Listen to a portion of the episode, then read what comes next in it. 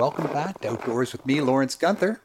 On this episode, we're going to start off with some information from Lily on how to feel awe. You know, like not awe, too bad, but oh, cool. We could all use more awe in our lives. I'm going to follow that up with a recording of a question and answer session I participated in in Vancouver at the Festival of Ocean Films that aired a short documentary I produced last summer. The question for the panelists had to do with Is fishing sustainable? And for our reflections, I'm going to play the audio track of that five minute short documentary because it offers some thoughts on what it means to fish sustainably and for the fish to be sustainable as well. You know, that whole idea of one health. We look after the fish, the fish look after us. Come on, Lewis, let's go find Lily.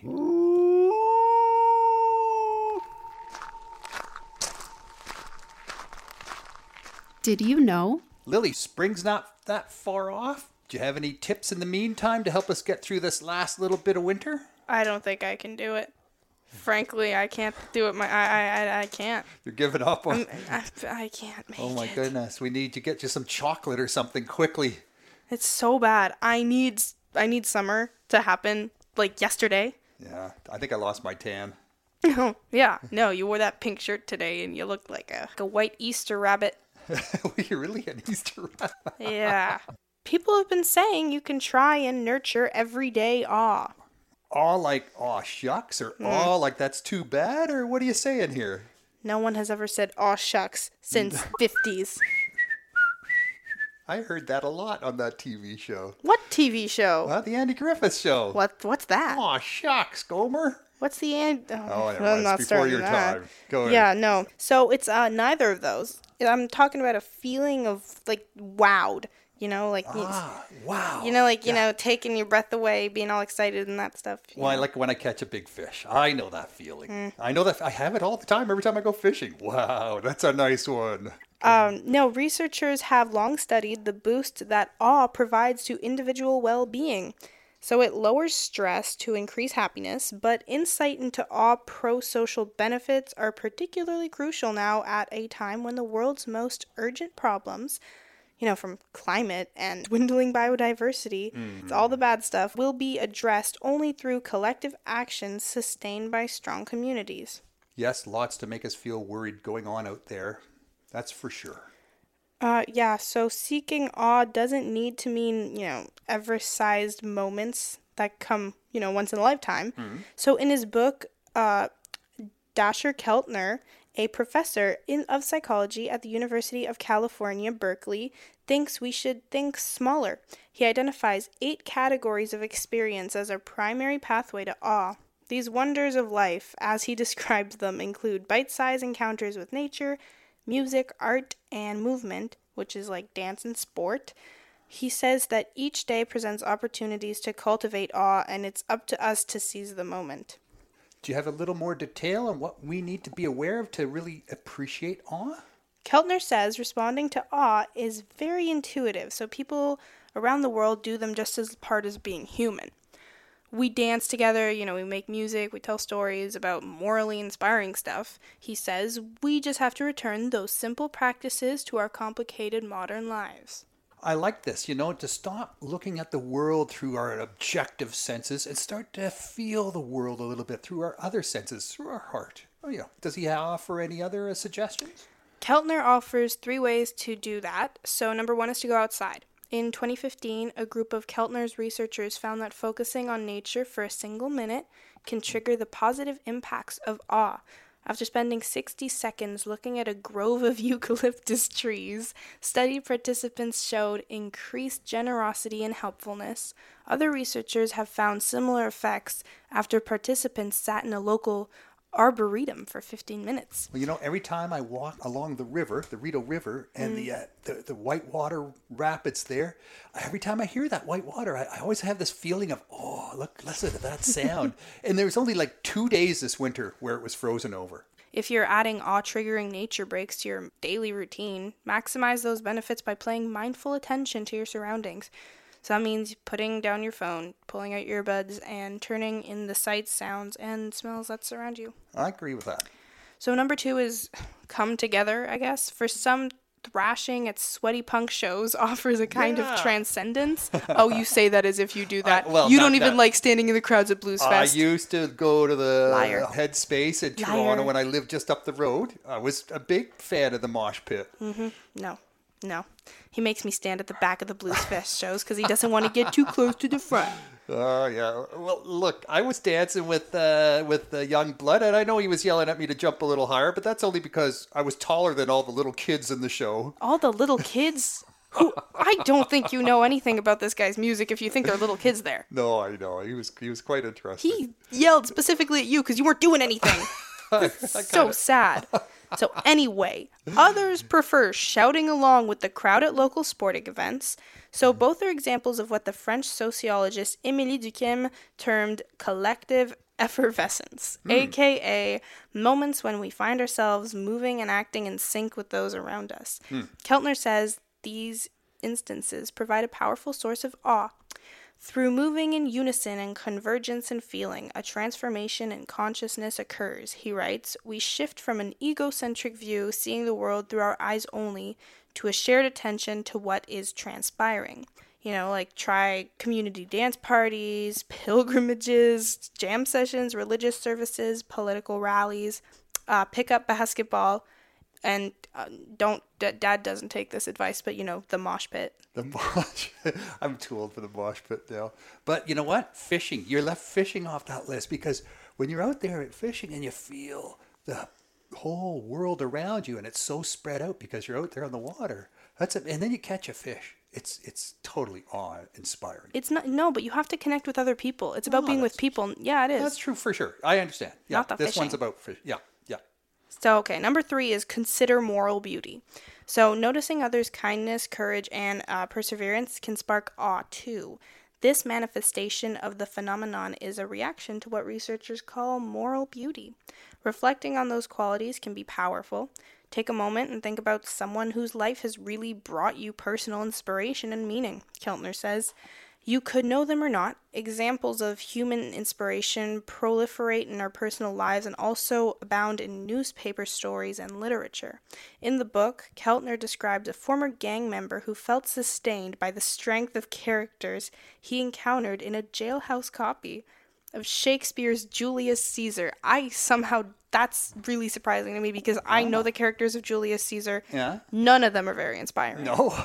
The, the book ends by all of them stabbing Caesar 90 something times. Oh yeah, goodness, yeah. That's Yeah. that's a good book for a convict to read for sure. Focusing on such moral beauty can be an important part of an everyday awe practice, and while happiness researchers aren't usually big on the benefits of social media, Keltner notes that in our increasingly digital lives, even Facebook and Twitter can be fodder for awe.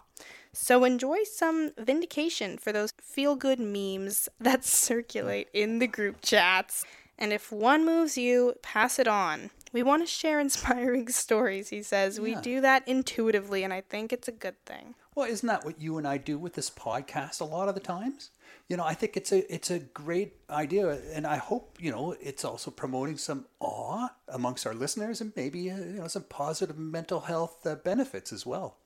Yeah. You know, that podcast we did about the whale sanctuary that just got posted to the whale sanctuary website.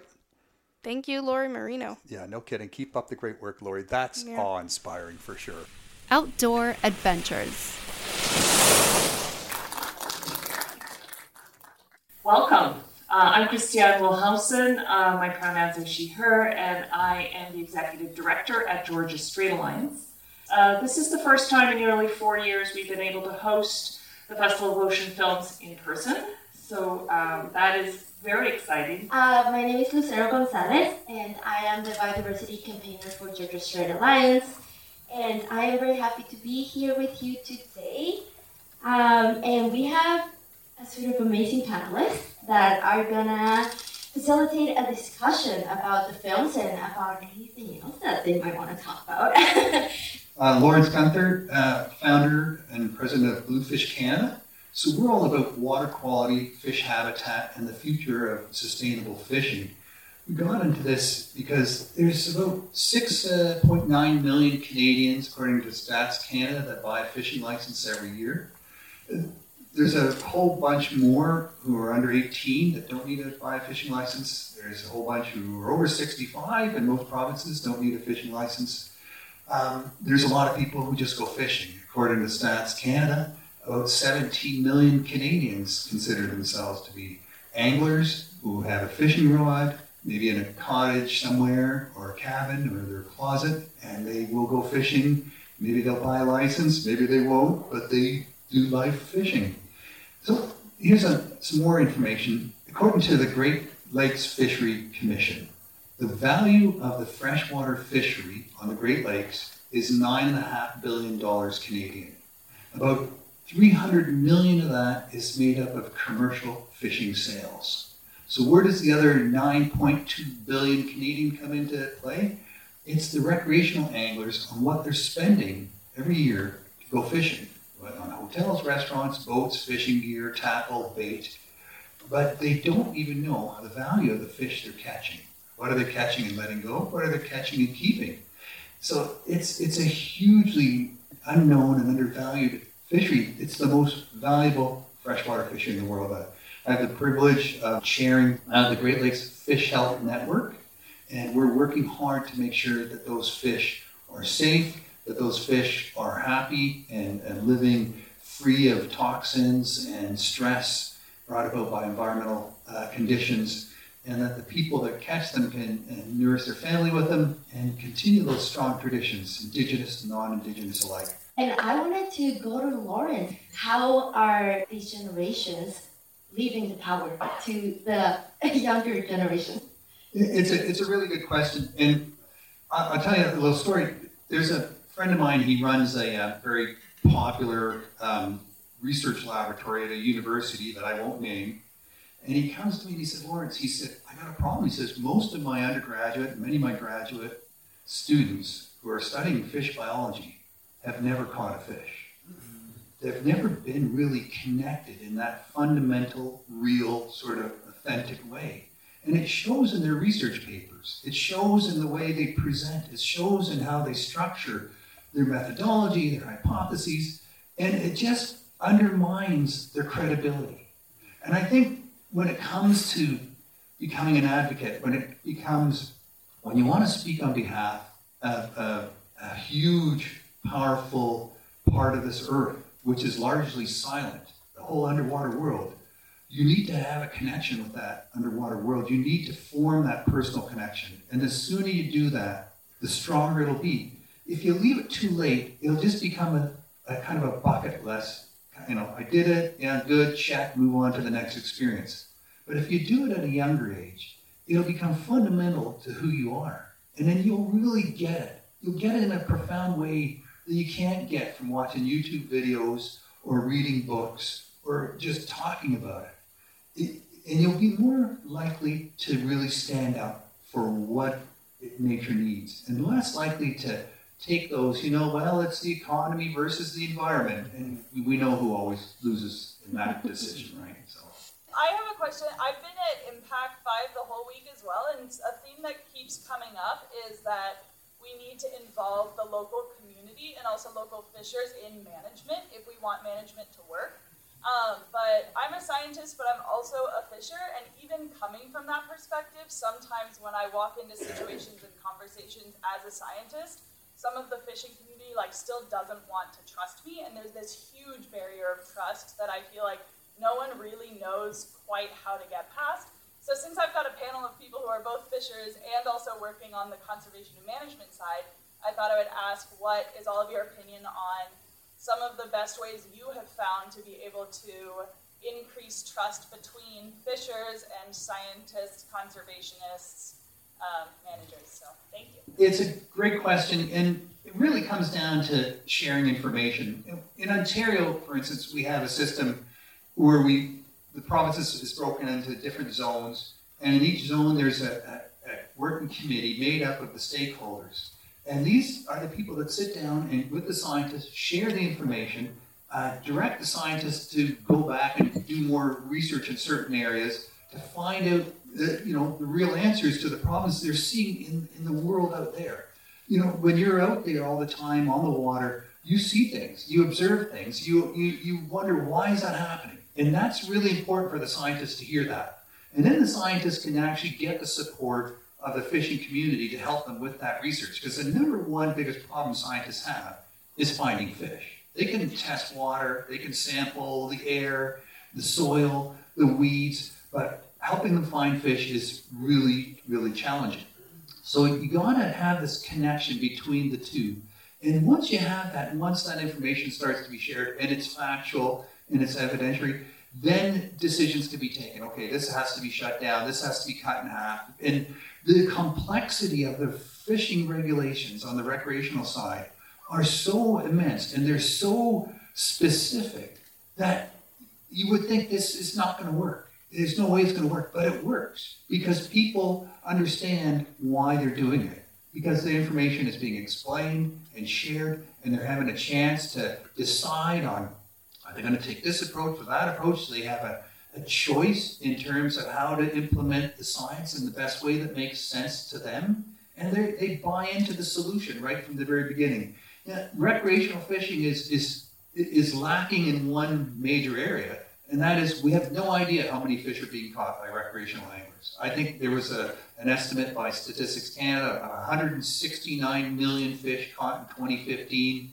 Uh, Two thirds of those fish were returned uh, back to the water, the others were harvested. We have no idea the value of the fish and the, the different species of the fish and the size of these fish that are being caught. And, and that needs to also be documented. I think once we understand that, once we understand the, the important role the harvest of wild fish is having in, in food security and ceremony and society and, uh, and, and sharing, there'll be a lot more attention given to this. I, I was walking around IMPAC5 today as well. They were in the exhibit area to see who's there and what they're talking about. And, you know, I, I don't have the luxury of being at the whole conference all week. I've been reading a little bit about who's presenting and the presenters and the topics and such. And I'll tell you, because, you know, in 10 years, or the 10 years we've had uh, Bluefish Canada since we founded Bluefish Canada, we've made a lot of progress in bringing together environmental groups and uh, anglers, people of interested in the same subject, right? Accessing nature, being in nature, but there's still this huge divide.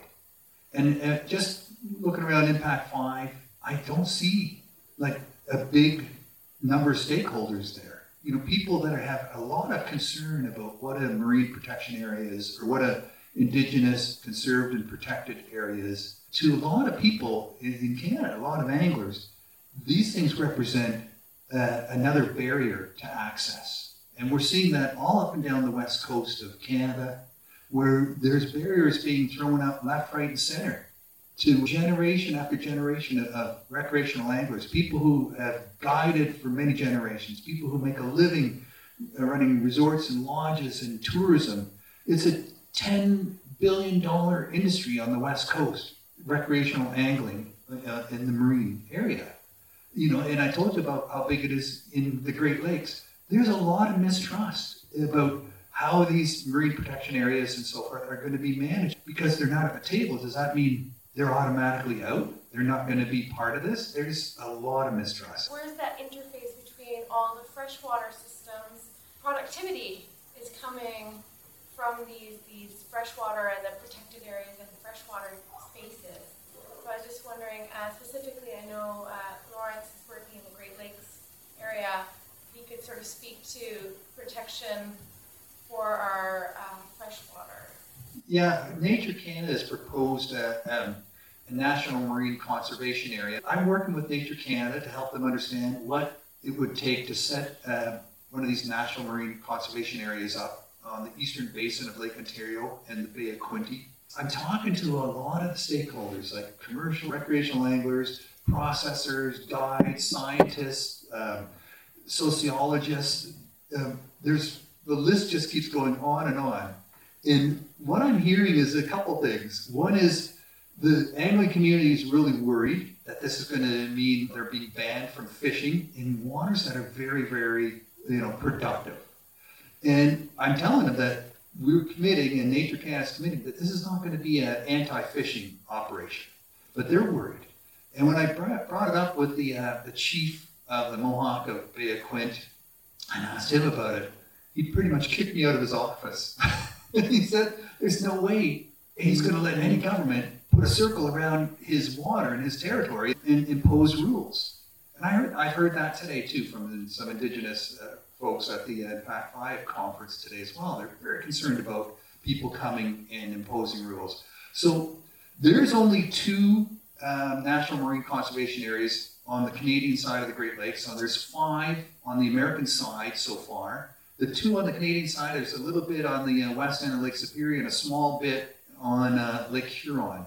You know, given the, the, value of the Great Lakes, you know, 20% of the world's fresh water, the biggest collection of fresh water in, in the world in terms of surface area, the most valuable freshwater fishery in the world, you know, 40 million people get their drinking water from the Great Lakes. There's a lot of um, lot of things going on in the Great Lakes that we need to protect that, and we need to understand that. We need to get the stakeholders involved. And you know, time's slipping by, but not much has happened so far. Let's thank our panelists for being here. Good evening, everyone. Uh, my name is Graham Perry, and I am a director and cinematographer based in Hamilton, Ontario. Uh, most recently, I've been working with uh, Water Rangers, which is a nonprofit here in Canada that builds accessible tools for community based water quality monitoring. My film Bluefish is actually part of a series that we produced over 2022 called The Ripple Effect, uh, which highlighted change makers and communities that, um, that are leaders in the community based water quality monitoring world. Uh, Bluefish centers a passionate angler and sustainable fishing advocate, Lawrence Gunther, uh, and explores his unique connection to fishing and the water, as well as how anglers and fishers uh, are actually at the front line of protecting the water that sustains them. We're actually really lucky to have him as a panelist tonight.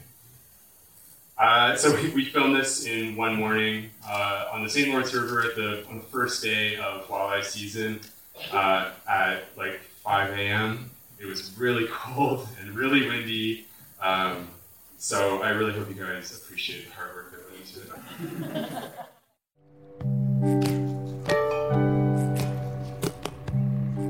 When I'm on the water, my world expands.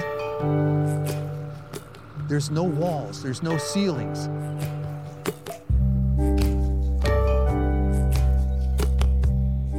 There's nothing to shut in what I'm hearing, what I'm sensing. My place in the universe becomes very small.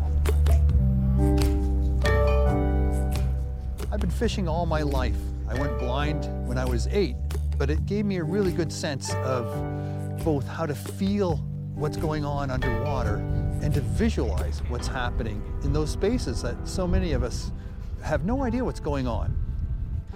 I'm Lawrence Gunther. I'm the founder and president of Bluefish Canada. It's a charity about water quality, fish health, and the future of sustainable fishing. I realized there was a need out there to teach the next generation of outdoor enthusiasts how to fish responsibly, how to fish sustainably.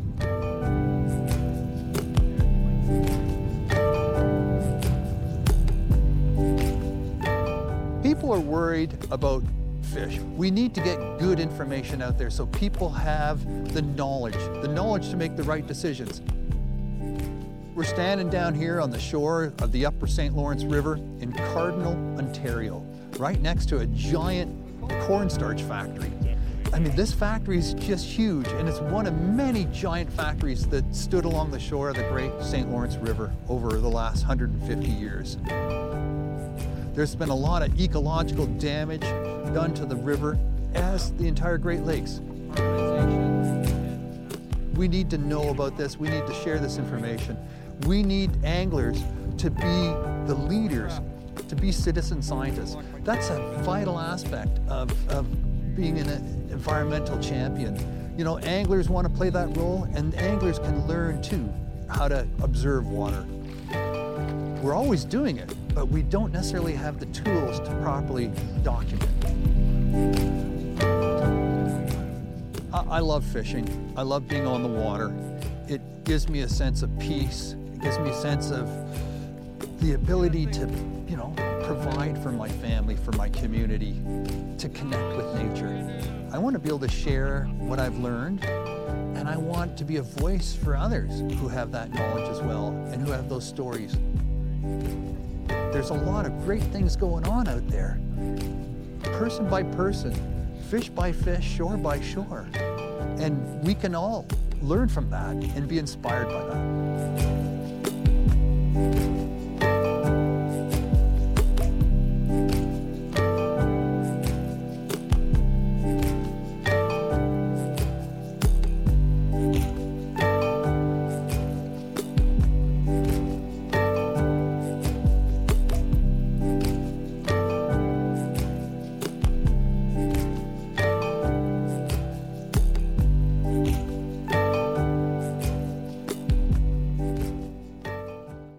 Follow me on Facebook, Twitter, and Instagram, or visit me at lawrencegunther.com to keep up to date on my blogs and videos.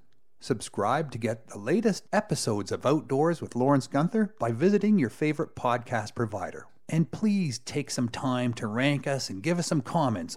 Send me your feedback, suggestions, and questions on email at feedback at ami.ca or on Twitter at AMI Audio. I want to thank Nazreen Abdel Majid. The manager of AMI Audio is Andy Frank.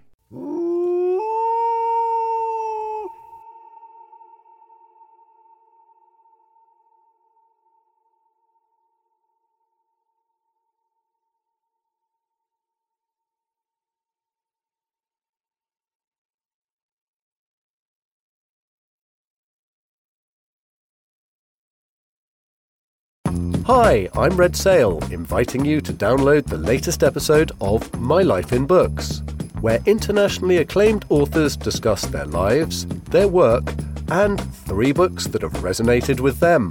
That's My Life in Books, available wherever you get your AMI podcasts.